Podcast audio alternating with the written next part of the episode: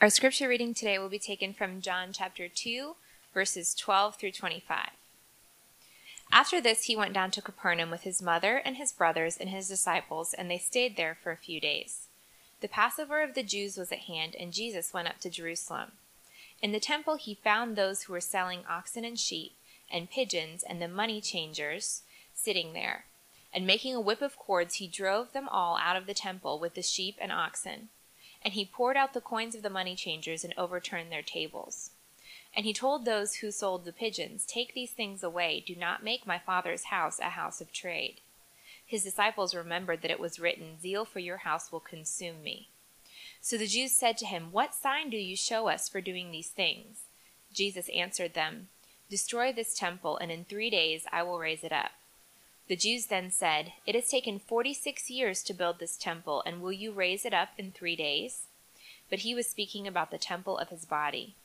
When therefore he was raised from the dead, his disciples remembered that he had said this, and they believed the scripture and the word that Jesus had spoken.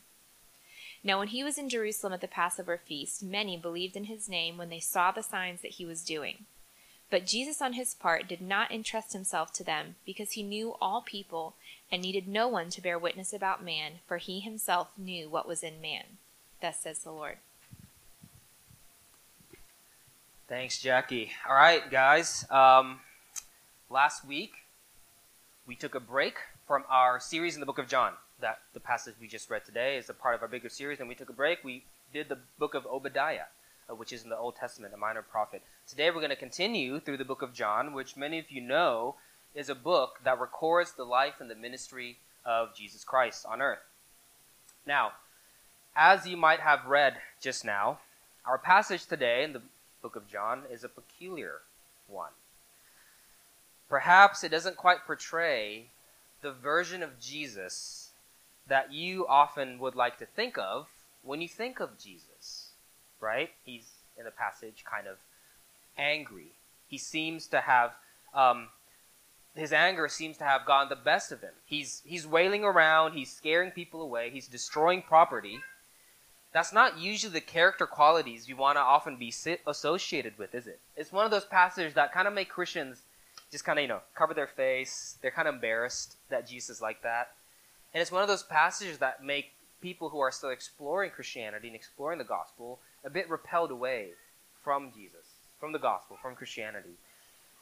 And we feel that way, yeah, because Jesus in our passage is being really mean, or seemingly mean. is being angry, kind of volatile. But I think there's a deeper reason of why this Jesus that we just read kind of repels us. See, I don't think it's primarily because he's mean and angry and volatile. I think this kind of Jesus repels us because this kind of Jesus is embarrassing. See, if you think about it, people follow angry leaders all the time, right? People support mean and volatile leaders all the time. That's very clear throughout history a leader can be mean and angry and volatile, and people will still follow them. You know what one thing somebody can't be, a leader can't be? They can't be embarrassing. No one will follow an embarrassing leader. And frankly, the Jesus in our passage today, it's kind of embarrassing. But I believe once we've actually pinpointed the heart of the passage, we'd be surprised to actually find the gospel in the midst of this wrath, and the love in the midst of this anger, and perhaps seeing the heart of the passage, would invite the Christians in this room to no longer cover their face, but slowly put their hands down. And hopefully, it'll invite those who are still exploring the gospel, still exploring Christianity, to further understand what Christianity really is all about. So, there's three things I want to point out as we go through the passage. One, the gospel we're meant to protect. Two, the embarrassment we're called to endure. Three, the vindication we do not deserve. The gospel we're meant to protect, the embarrassment we're called to endure, the vindication we do not deserve. But before we start, let me pray, and we'll jump to our first point. Father, I beg you that as we um, try to break down this passage and understand it in a way, I pray that you would be gracious to our minds, that we'd have the cognitive capacity to reason through it. And Father, you'd be gracious to our hearts, that this will not just be head knowledge, but we'll see the truth and the love of Christ and the love of you, your love, so deeply communicated in this passage for us. that we may understand the gospel deeper and fall in deeper love with you. I pray for your mercy and that your spirit will be with us today. In Jesus' name we pray. Amen. All right, point number one the gospel we're meant to protect. So, the setting of the story is we see Jesus, if you remember our previous sermon in the book of John, just got done attending a wedding in Cana. You know, the miracle where he turned the water into wine and all that stuff. Um, if you want to know more about that, listen to our the sermon uh, we had on that from a few weeks ago on SoundCloud.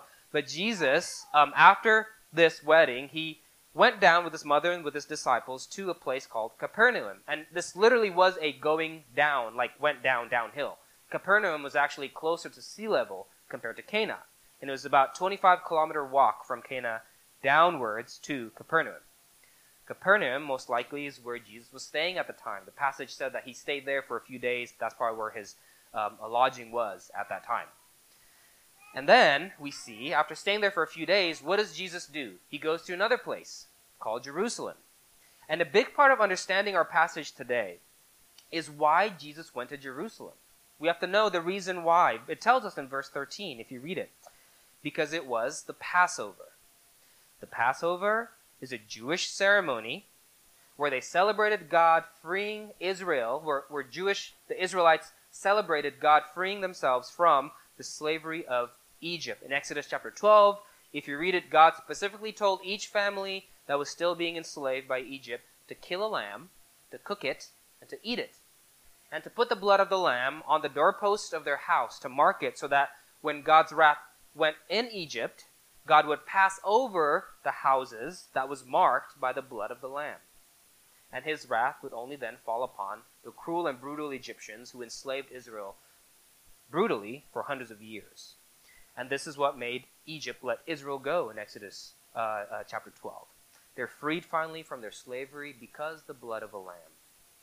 So Jesus went to partake uh, in the celebration. He walked to Jerusalem because this is a, a, an annual reminder, celebration of that. So, because there's the Passover, a lot of people were found being in the temple. By the way, it's a really big temple. Okay, it's not just like this size here. We know from historical records this temple covers about 140,000 square meters. It's kind of hard to imagine that. So this is probably a picture that could help us understand it more. Lapangan Merdeka in Monas, right? Around Monas. The total spread of that is about a thousand square meter. Just just the just the just the Lapangan Merdeka, not not the fields around it, but just the square itself is a thousand square meters. This temple is 140 times bigger than that. 140 times bigger than Lapangan Merdeka. It's a huge temple. And if you think about it, uh, it's how it's set up is it's, kind of, it's a big temple, and there's there's big walls around it. There's um, staircases that go up, enter into it, um, and then after that you go inside, and there's a, another smaller square with smaller walls. And the distance between the bigger walls and the smaller walls, that's called the outer courts, the Gentile courts. It's where people, it's where it's where uh, non-Jewish people can go and be at. Non Jewish people can't enter the smaller square. That's only for Jewish people. Okay, so the big walls, the outer Gentile court, and then the, in, the inner court where the temple actually was. This event happened in the outer courts, in the Gentile courts. Okay, so, so picture, try to picture with your heads, it's a big space. And what do we see in this big land of space is a lot of people. A lot of merchants, a lot of trade going on, people selling what? animals. Verse 14 In the temple, he found those who were selling oxen and sheep and pigeons. And it's really important to note that the reason why they're selling animals, it wasn't to eat, but it was to sacrifice.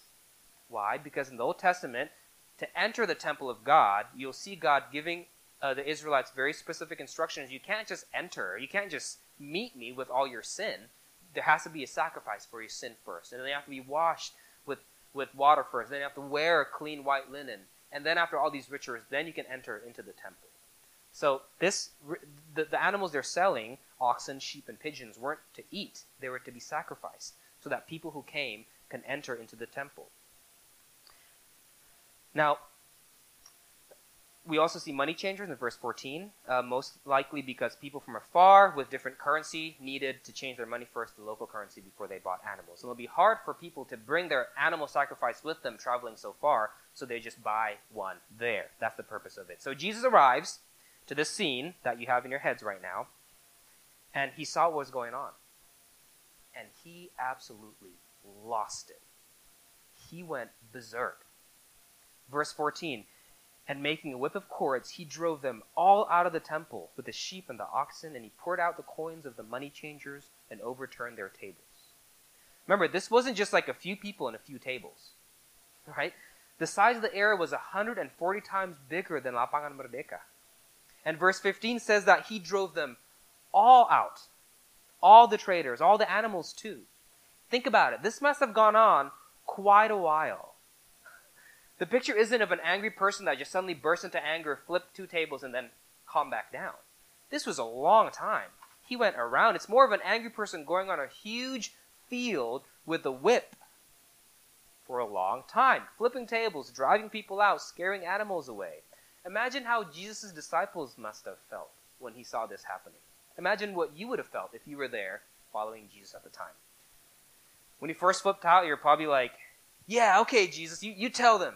You tell them that they're not allowed to use God's house as a house of trade. You, yeah. Then three minutes later, probably like, all right, Jesus, you, you made your point. you can calm down now. That's that's quite enough. Ten minutes later, all right, Jesus, any minute now. Can you can you stop embarrassing me, please? You're kind of an hour later, and you're like, I don't know this guy. I'm not with him. I don't know who he is. He's a madman. He's right it's embarrassing to do that. Who would want to follow someone like that? I don't I don't want to do that. Am I as a follower of Jesus supposed to do what he did?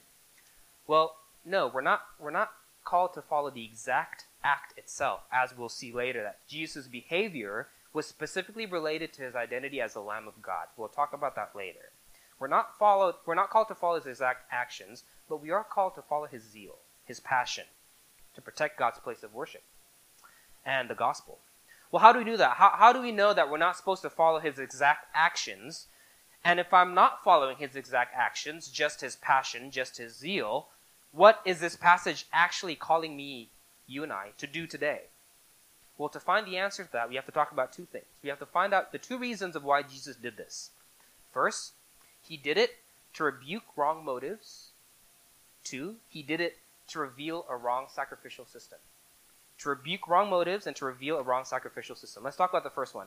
Jesus did this to rebuke wrong motives. We must note that he wasn't against trade. He wasn't against business. Business is a good thing. It's, it's a neutral thing. It's fine. He was against where it was happening. Verse 14 says, in the temple. See, this is a place of worship. It's not a place for personal gain. In the Old Testament, God's presence literally dwelled in the temple. You must tread it carefully, with reverence, with awe. You can't just make business there. The zeal Jesus had for the Father's house, zeal means passion, to protect the purity of the Father's house in the Gospel, verse 17 says, consumed him. It took over. It's not okay to enter into a place of worship of God for earthly monetary gain. My Father's house is not a house of trade, verse 16 says. Two things that should never ever mix house of God, house of trade. That happens today in many, many ways. Must be aware of that. But secondly, not only Jesus came about to rebuke wrong motives, he also wanted to reveal a wrong sacrificial system. Now this is this is beautiful. Imagine the scene, go back to the scene again. Go back to the temple, put yourselves back there again, in this big field, okay? Um, jam packed with what? With a bunch of traders trying to financially benefit from selling sacrificial animals that can cleanse sin, and also filled with the sacrificial animals, who can, if killed, they say, uh, uh, uh, um, clean us from our sins. So, so this field, s- people selling sacrificial animals for salvation, and the sacrificial animals itself, that's to be killed for salvation, now enters Jesus, and he drives all of them away. Probably took a few hours, I don't know. He emptied the whole space. Now it's now this this this field that was once jam packed with traders and with animal sacrifices is now completely empty. And all you see in this big field is one person, out of breath, perhaps, panting. He was truly human. This one person, Jesus, described in John chapter 1 as who? The Lamb of God. Do you see the heart of Jesus here? It's, it's actually a really beautiful picture. It's the grace within the wrath. He, he drove out the traitors who claim to be selling something that can cleanse sin. He drove out the animals that was meant to be sin offering and replaces those two things with who? With himself. You see? The picture here is Jesus standing alone, panting, out of breath, in the middle of that empty, open field. What do you think he's trying to tell you? Without even saying one word, what do you think he's trying to tell you? You don't need to pay these traders for your salvation. You don't need to. I will purchase your salvation for you through my cross. You don't need these sacrificial animals for your salvation. I'm your lamb. I will die for you. I'm your way to God, not this. You see, Jesus acted in this way not only to protect God's holiness in his place of worship, but also to protect the truth of the gospel that there's no other way for sin to be cleansed. There's no other way that sinful man can get to God but through him.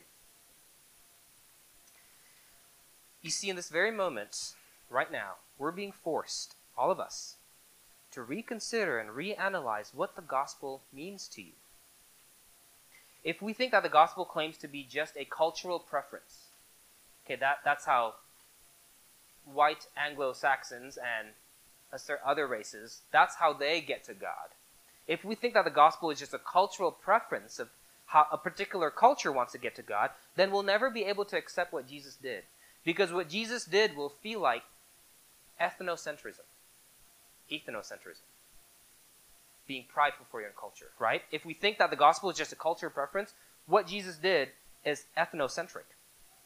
Or if we think that the gospel just claims to be a personal preference, that's how you get to God, but I can get to God in another way. If we think the gospel is just a personal preference, then we will never accept what Jesus did because what he did will look like narcissism. Right?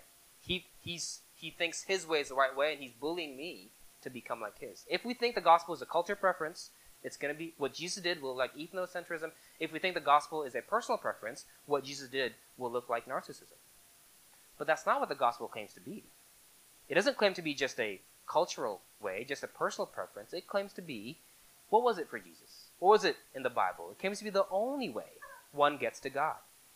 It's the only way, only truth, only life the only sacrificial system of how sinful man can get to God. That God himself will redeem his people by purchasing their salvation on a cross and become a sin offering for you.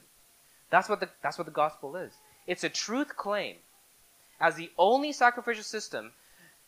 And when one has zeal for this truth claim, as Jesus did, you won't view it as ethnocentrism. You won't view it as narcissism because it's not a culture preference. It's not a personal preference.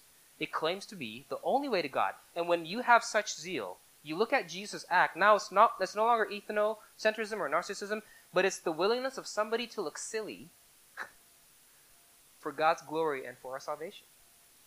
You see? He's willing to look silly if it protects the gospel and if it gives God glory.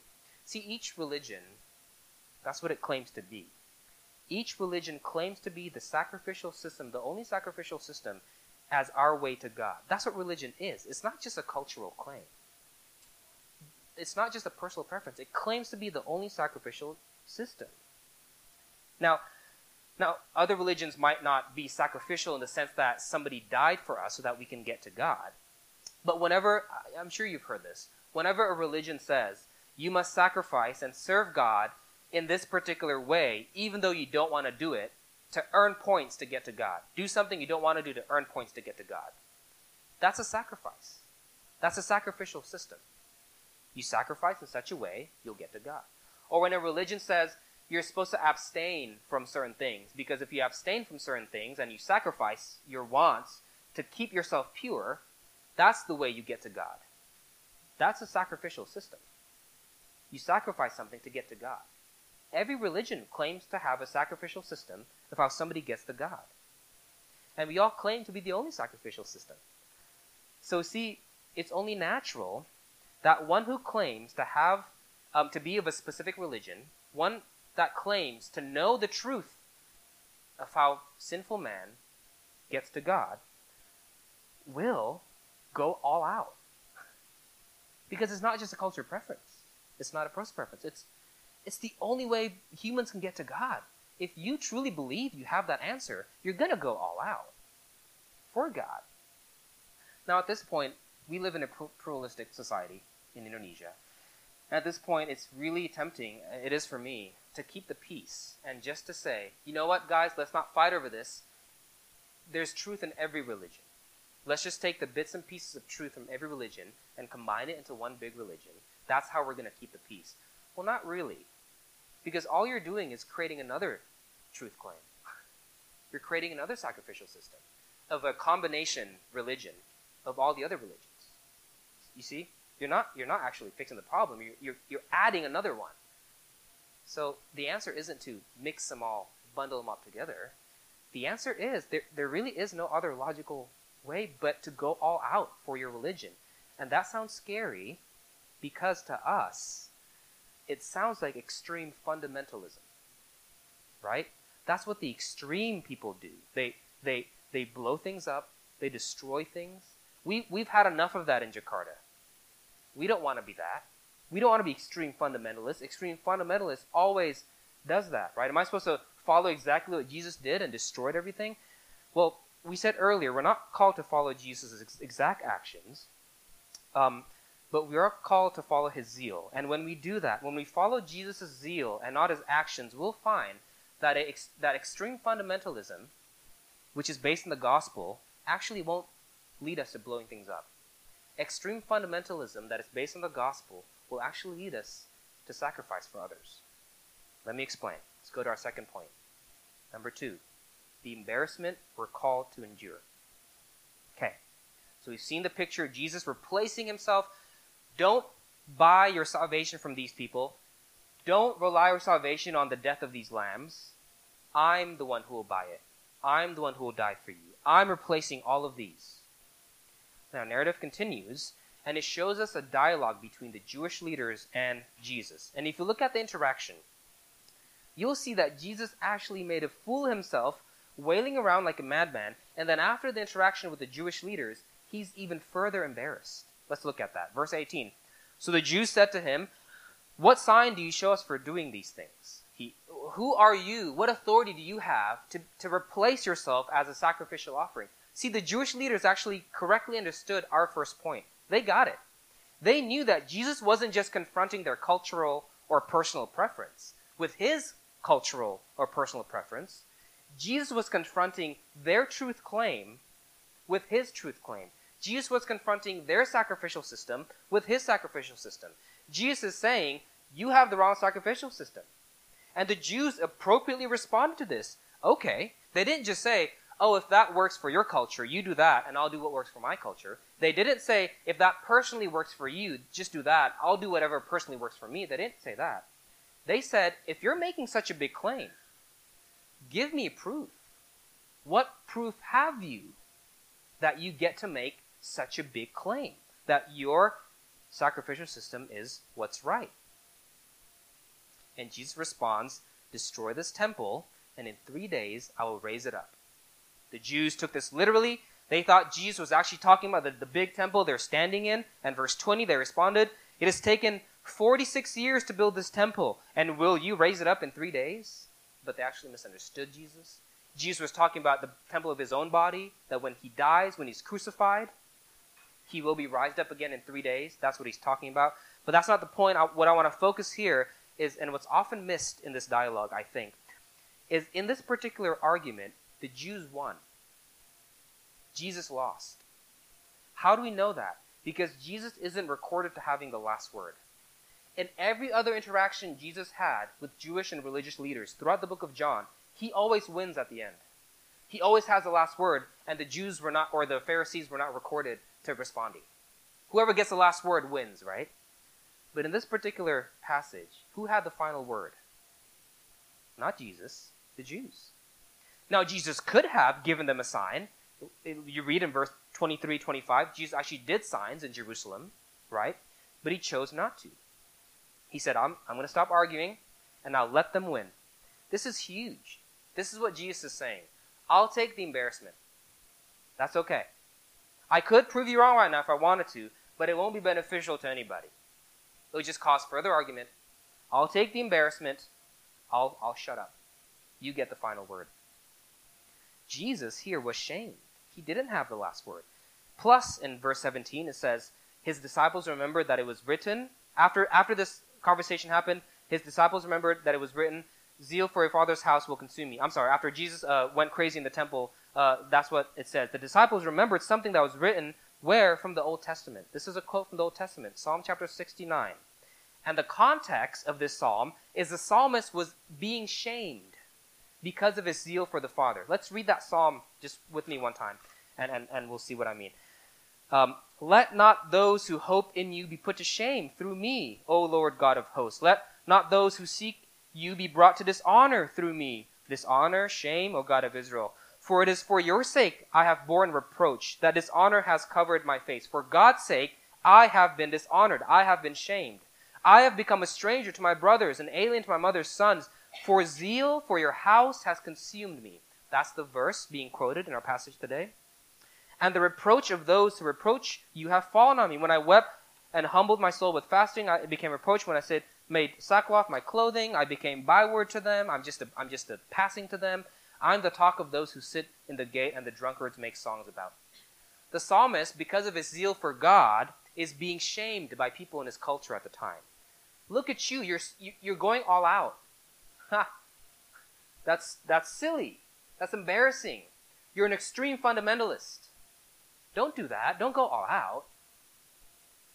The, the psalmist was experiencing shame. Jesus was experiencing this kind of shame. He's being shamed right now because he wanted to protect the purity of God's place of worship and because he wanted to protect the gospel message that he's the only way to God, he was being embarrassed by his act. He was being embarrassed by the Jewish um, authorities. Now, here's the question why would he be willing to risk shame? Why would he be willing to risk embarrassment? Because he took his claim seriously that the gospel is truly the only way sinful man can get to God. Remember in point one, we said if someone takes religion too seriously, as if it's the only way to God, that leads them to extreme fundamentalism. And extreme fundamentalism is bad because extreme fundamentalism leads to people blowing things up and it leads to people hurting other people. That's what extreme fundamentalism leads to. But is that what Jesus' actions led to? No. Yes, he he did things, but he didn't blow the city up. He had a very specific target the target was the, the people with bad motives that was selling money, that was finan- financially gaining from salvation. And he, he drove them away. And he also set the animals free, who I'm very sure were probably thankful for that. And by the way, the word whip there, um, you see, is a specific Greek word that talks about whip for animals. It's to drive animals away. So the whip was most likely not used to hurt the people, but to scare the animals away. So if you actually study it, no one was actually hurt, nothing was blown up. The only thing that was hurt was Jesus' pride. The only thing that was sacrificed was Jesus being embarrassed by this whole event. That's what was being hurt. He knew it was embarrassing to act like that. He knew it was embarrassing to not have the final word. But his extreme fundamentalism, listen to this, Jesus' extreme fundamentalism led him to giving up his pride for the glory of God and for the purity of the gospel. See, extreme, his extreme fundamentalism did not lead him to blowing things up, but to preach the gospel even when it causes him shame. After 9 11 in America, a lot of Americans came out and said, See, Look at, look at New York. This is what extreme fundamentalism does it makes people blow stuff up, it makes people hurt other people. This is the result of extreme fundamentalism. And a particular wife's pastor responded very wisely, I thought. And she said, Not necessarily. And they're like, What? What do you mean not necessarily? Look at New York. Look at the Twin Towers. It's gone. It's destroyed. Extreme fundamentalism does this. And she says, Well, it depends what the fundamentals are. you see? If if your religious truth claim, if your fundamentals is somehow you can earn spiritual points by hurting other people that don't agree with you, then yes, your extreme fundamentalism will lead you to blow things up and hurt others if that's your fundamentals. If, if your religious truth claim is that you can be saved by your own righteousness, you can be saved by doing good things, and that's, that's your way to God, then yes, your extreme fundamentalism will lead you to being very, very, very prideful. Because you've gotten yourself to God, and that'll hurt people. But if your religious truth claim is that you can't do it on your own, and that no matter how hard you try, you will never be good enough. You will never be strong enough. And that your only hope lies in the fact that your Creator was willing to come down and make things right for you. Your only hope is that your Creator died for you, sacrificed Himself for you, that He may be reconciled with you. If that's your fundamentals, then extreme fundamentalism won't lead you to hurting others, it'll lead you to extreme humility. You see? It'll lead you to sacrifice because that's what's been done to you. Extreme fundamentalism doesn't necessarily lead to hurting people. Depends on what your fundamentals are. If your fundamentals are the gospel, it's actually going to lead you to extreme levels of humility and service. And if this is what the gospel is to you, not just a cultural preference, not just a personal preference, but it is what it claims to be the truth claim of the only way sinners can get to God. That your God died for you so that he can be with you forever. If that's what the gospel is to you, then you might just be willing to lay down your pride like Jesus did. Maybe it might lead you to be willing to experience embarrassment and shame just so that others may have the chance to hear the gospel from your mouth and see the gospel in your life. If that's what the gospel is to you. But this embarrassment that we are called to endure, um, with us being extreme fundamentalists in the gospel, of course, this embarrassment, it will lead us to embarrassment because there are people today that twist the gospel for financial gain. What are we called to do about that? Will it shame us a little bit when we do speak up about it? Maybe, perhaps. But we'll see this shame, embarrassment does not last forever. Jesus will be vindicated, and we also will be as we live a life of gospel fundamentalism. Point three the vindication, the protection, the, the defend, uh, defense that we do not deserve, the vindication we do not deserve. Jesus was not worried at all about the opinions of man. He, he doesn't care if people saw him acting a fool. He doesn't care if people perceive him as losing an argument and was embarrassed. You also see in verse 23 when, when some people believed in him, quote unquote, Jesus in verse 24 didn't entrust himself to them meaning that he didn't put too much stock in what other people thought about him. Why? Because verse 25 says he knew what was in people. He knew he can't put too much stock in that. It's just, it's too fluctuating if you rely solely your identity in people's opinions. What this passage is saying is though gospel fundamentalism might lead you to being shamed for the sake of others, it might lead you to sacrifice and lay down your pride to protect the gospel, you will be vindicated, but you will be protected and defended. But your vindication will not happen when people think well of you. Your vindication won't happen when people start saying good things about you. Look at him protecting the gospel. Oh wow. That's not that's not when you'll be vindicated. So when? When will you be vindicated? How long do we endure this shame? Well, Jesus was vindicated at the very end when he was resurrected. Look at verse 22. When did Jesus' disciples finally get this whole thing? When did Jesus' disciples finally understand what Jesus was trying to do in the temple? Verse 22.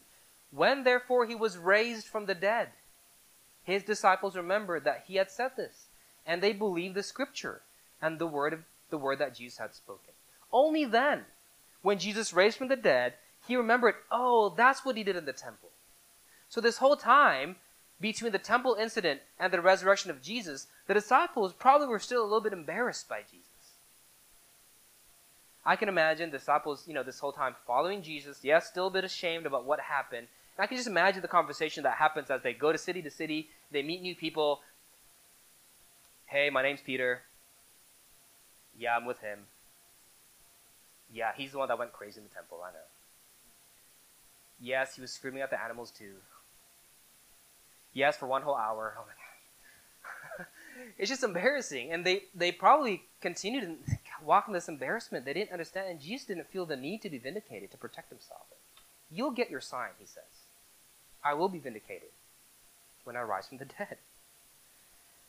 And only then did they understand. Only then did the image of what they saw in the temple made sense. The Lamb of God chasing away all the other sacrificial animals, standing there alone, panting in the middle of the temple, saying, I am your lamb. I will die for you. Not these animals. It was only then when the words of Jesus at the temple to the Jewish leaders made sense. You're going to destroy this temple and build it again? It took 40 plus years to build it. What do you mean? Oh, he meant the temple of his body. The temple is where a sinful man meets God. The body of Christ was broken, and only in that can we have a relationship with God. That's what he meant. Now I get it. Jesus endured the shame of what he did in the temple. He endured the shame of the cross because the zeal for his father's house consumed him, and his zeal for you and I consumed him. So we are, like him, called not to do exactly what he did, that was specific to his identity as the Lamb of God, but we are called to follow his zeal and to endure whatever embarrassments might come along. Whatever sacrifice might come along for the benefit of others, that they may see and hear the gospel with our words and with our lives, that we may love them even when it's costly to us. That's what our gospel fundamentalism does. It leads us to lay down our lives, be willing to be put to shame, if they can just hear the love of God through Christ. Don't worry so much about winning arguments. You will be vindicated at the end. Don't worry so much about trying to make everybody understand to the T exactly why you're so passionate about your Jesus. They're not they're probably not going to get it. If they do, it's by the grace of God. Stay faithful, one step after the other. You will be vindicated. But one more thing I want to address before we end. This vindication of ours, this victory of ours, is not one we can be pompous and arrogant about. Because remember, it's not one that we've earned based on our own righteousness or our own religiosity. Remember the gospel? We don't get to hang this victory over other people's heads saying, I'm better than you. I'm victorious, I'm vindicated because I'm better than you. No, we can't. We're not any better. It's by His mercy. It's by His grace. Verse 19 says, It's because His body was destroyed. That's the only reason why we can have and partake in the salvation. So, if you've truly received the gospel as the scripture claims it to be, if you've truly received the gospel as Jesus claims it to be, not just a cultural preference, not just a personal preference, it will lead you to extreme fundamentalism. But the extreme fundamentalism of the gospel is not one that will lead you to blow things up. It's not one that will lead you to hurt others for your own benefit. It's one that will lead you to be willing to sacrifice yourself for the benefit of others. And this gospel, God's love for sinners through Christ, it's worth sharing with our wise, uh, words and with our deeds. Not pridefully, not obnoxiously, but humbly and kindly. Not, not at the expense of others, but at our own expense. Not by hurting others, but by sacrificing our own comfort, even our own pride. That's what Christian fundamentalism is. And that's what it should lead you to. If the gospel to you have been received, not as a culture preference, not as a personal preference, but as the only way sinners can get to God. Let's pray.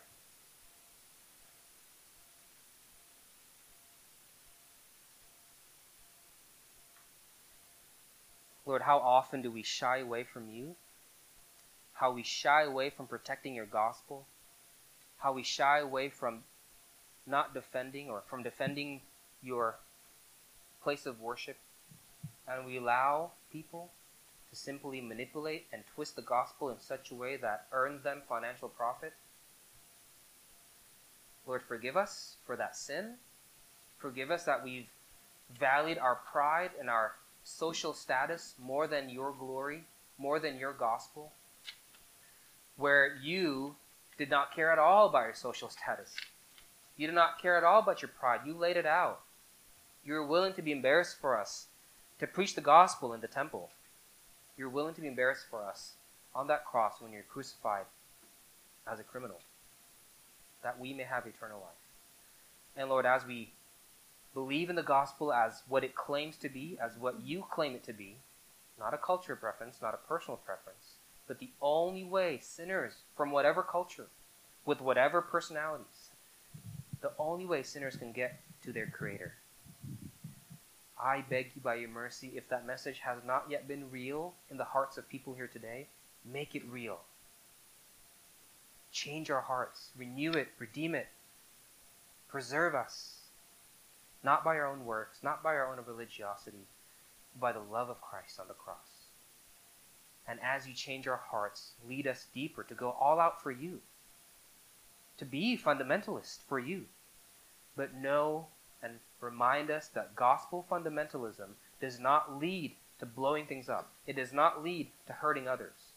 Because our fundamentals is the exact opposite of that. Our fundamentals is one of a God that died for sinners is one of a God that died for his enemies. And our fundamentalism will lead us more to that. That we also may sacrifice our lives, ourselves, our money, our time, or even our social status, which is probably the hardest one to lay down, to protect your glory and to protect your gospel. Father, I beg you for this mercy and grace, not something that can happen from one sermon, but only one that can happen by the work of your Spirit in our hearts. In Jesus' name we pray. Amen.